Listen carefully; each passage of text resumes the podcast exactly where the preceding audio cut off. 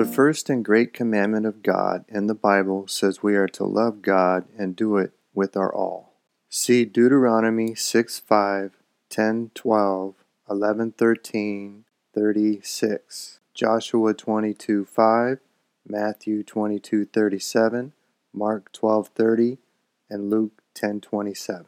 In Matthew 22 40, it says, All the law and the prophets hang on these two commandments the second commandment is to love your neighbor, which generally means those around you. Yet this is secondary. If we make this more important than loving God, we will miss the mark. It is a sequence of events. We first love God, and then while continuing to love God, we can love others. This is important to remember. If we love others without our minds and hearts with God, we can easily miss the mark. That said, all the law and the prophets hang on these two commandments. Loving God is always most important. If we love God, then we will love others more in the manner God desires us to do it. Any problem we may have with love will have to do with our understanding or faith, and not God. Change can be quite inconvenient and uncomfortable. We will need to give in to the inconvenience and discomfort. Following God's instructions involves reliance and obedience. Here is what God says to do with tangible and measurable objectives. Deuteronomy 6 4 through 9. Hear, O Israel, the Lord our God, the Lord is one. You shall love the Lord your God with all your heart, with all your soul, and with all your strength. And these words which I command you today shall be in your heart you shall teach them diligently to your children. You shall talk of them when you sit in your house, when you walk by the way, when you lie down, and when you rise up. You shall bind them as a sign on your hand, and they shall be as frontlets between your eyes. You shall write them on the doorpost of your house and on your gates. These are instructions Jesus and the apostles did we too can choose to do them. Doing them can teach us why they are important. If we do them with all our heart, all our mind, all our soul, and all our strength, long enough for learning to come, we must seek to increase our trust in the biblical God. We must also be willing to accept new understanding. That means maintaining a flexible mindset, not rigid. Humility and willingness are needed to learn and correct uncomfortable truths about ourselves. This means we will need to take corrective action. When I was growing up, I would rarely apply myself. There was a time when I got a job at a hardware store through a high school electrical trade program. I was told to sweep. I didn't want to sweep because I believed I was an electrician. This conflict affected my attitude and performance, but I was told to do it, so off with the broom I went. There were many construction workers going in and out of the store, so dirt would cover the floor. I was pushing the broom around because I was told to sweep. So as I was pushing the broom around, my supervisor came over. Irritated with me, he grabbed the broom and demonstrated how to sweep. He applied more pressure with repeated pushes on the broom, slowly gathering the thick dust and dirt into a pile. I could see the difference. I was surprised and embarrassed that I didn't even know how to sweep. I did not realize the effort involved. Our diligence and attitude matters. Are we doing our best to follow God's instructions? Sometimes resentments or confusion can block us from trusting God. To increase our application of service with God, we must settle any bitterness about serving God. Praying for help, conversing with others, listening to our inward authority, and reading the Bible can help but we will need to sort things out within our own thoughts and beliefs. No one can do that for us. How can we increase diligence, time, prayer, and thought more like Moses, David, and the apostles exemplified in the Bible? Are we willing to begin taking daily action to improve our walk with God? Are we willing to begin today? In Matthew 5:20, Jesus says, "For I say to you, that unless your righteousness exceeds the righteousness of the scribes and Pharisees, you will by no means enter the kingdom of heaven. Jesus is making a very clear point in Matthew 5:20. Our righteousness is to exceed that of the scribes and Pharisees. How much time and effort are we applying to understanding God's righteousness in the Bible? Are we learning how to do this? We can do a concordance search on righteousness. In the New King James Version, there's 558 verses. We can see the patterns and recognize what those patterns mean. Many have heard the question, What would Jesus do? Our thoughts ought to be upon this each day. What does God want us to do? If we love God with our all, then we are certainly considering what God wants us to do and seeing how we can do it. In order to understand what God might want us to do, we ought to read the Bible to help us answer that question. It may be the most important question. Let's look closely at the great commandment of God. The instructions on how to apply our loving God with our all can be broken into four points. First, teach. It says, You shall teach them diligently to your children. We are to teach God's statutes, commands, and ways. Not only that, but since we follow these, we can share from our experience how they are good. The second is talk daily. It says, Shall talk of them when you sit in your house, when you walk by the way, when you lie down, and when you rise up. That means daily. We can share about temptations, struggles, successes, and the good we learn.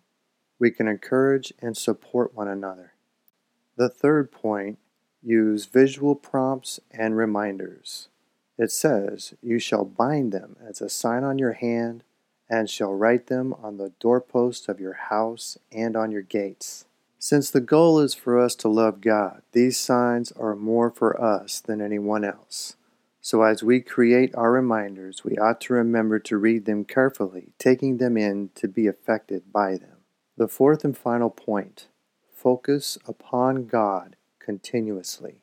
It says, frontlets between your eyes. This means our goal is to grow God's goodness, grace, and righteousness within our consciousness as we go throughout our day. We really ought to know how to apply this command and to do it well enough to teach others.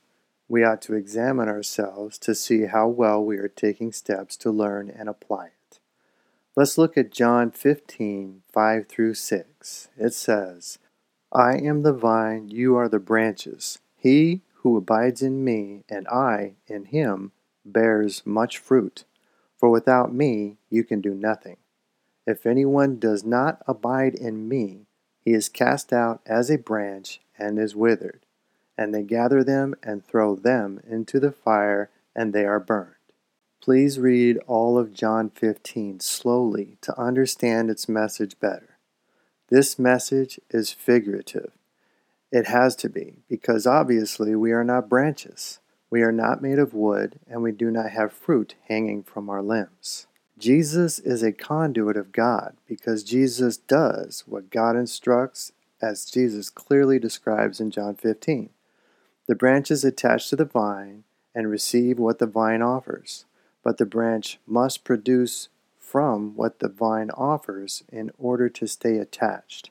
If we say we are with Jesus, but our fruit is dried up and tastes bad, then are we really attached taking in all the good Jesus offers, if we are not taking the goodness of love and peace into our hearts, minds, choices, and actions, then can we really produce love and peace? The fruit we bear depends upon how well we accept such grace into our being. Back to the example of my lesson in sweeping. Once my supervisor taught me how to sweep, I believed I was expected to sweep as demonstrated. It was a lot more physical and mental work than I wanted to do. I did it, but I didn't like it. I became bitter and it affected my attitude, which was already bad. I accepted the position there to do electrical and was bitter about sweeping. My boss lost patience with me and I was let go. In my spiritual walk, I have learned to keep a steady watch for signs where I may not be abiding in God very well. I have learned over time to gauge my levels of fear, resentment, selfish ambition, vanity, pride, greed, and lust. These thoughts and feelings affect my body and my relationships. They affect my soul. Also, I am learning how to gauge my levels of love, truth, justice, compassion, mercy, forgiveness, peace, patience, service, and giving. These two affect my body, relationships, and soul. When I am seeking to fulfill the first and great commandment of God, I am applying my thoughts and actions toward building God's goodness in my heart, mind, soul, strength, choices, and attitude. This is a lot, and to be clear, I have only begun to learn how to grow with God. I have a long way to go. The goal is improvement. I simply seek to find a way to make an improvement each day. And as I make a simple improvement each day, I can grow. Improvement means I add something new and different that aligns with God. It's necessary to note that not everyone will be ready to accept and desire these instructions, just as I wasn't ready to accept the instructions from my supervisor about sweeping. My mind and heart were elsewhere. For me, it took a broken heart with great fear and desperation to commit myself to God because many of my ways were contrary to God's ways. In Ephesians 6 NIV, there is a message of putting on the armor of God. This message breaks down traits we ought to carry within our hearts and minds each day. It discusses standing firm and having readiness. It discusses a struggle. These instructions are clear about daily conditions we face as we seek to love God with our whole being. We ought to be increasingly attentive to these things as the Bible says to do. God is with us every day, all day long. And how long are we listening and considering God? How well are we making improvements with our attention to God and learning how to be with God more? How well are we learning how the Bible describes God's character? We can gather God's evidence by doing what God says to do and examining what happens. We can listen to others as they share successes and struggles in practicing the biblical instructions. We develop our senses to learn from the Spirit within us. For more information, please visit www.inwardauthority.com. In Matthew 6:33, Jesus says, "But seek first the kingdom of God and his righteousness, and all these things shall be added to you." Let's seek God's righteousness today.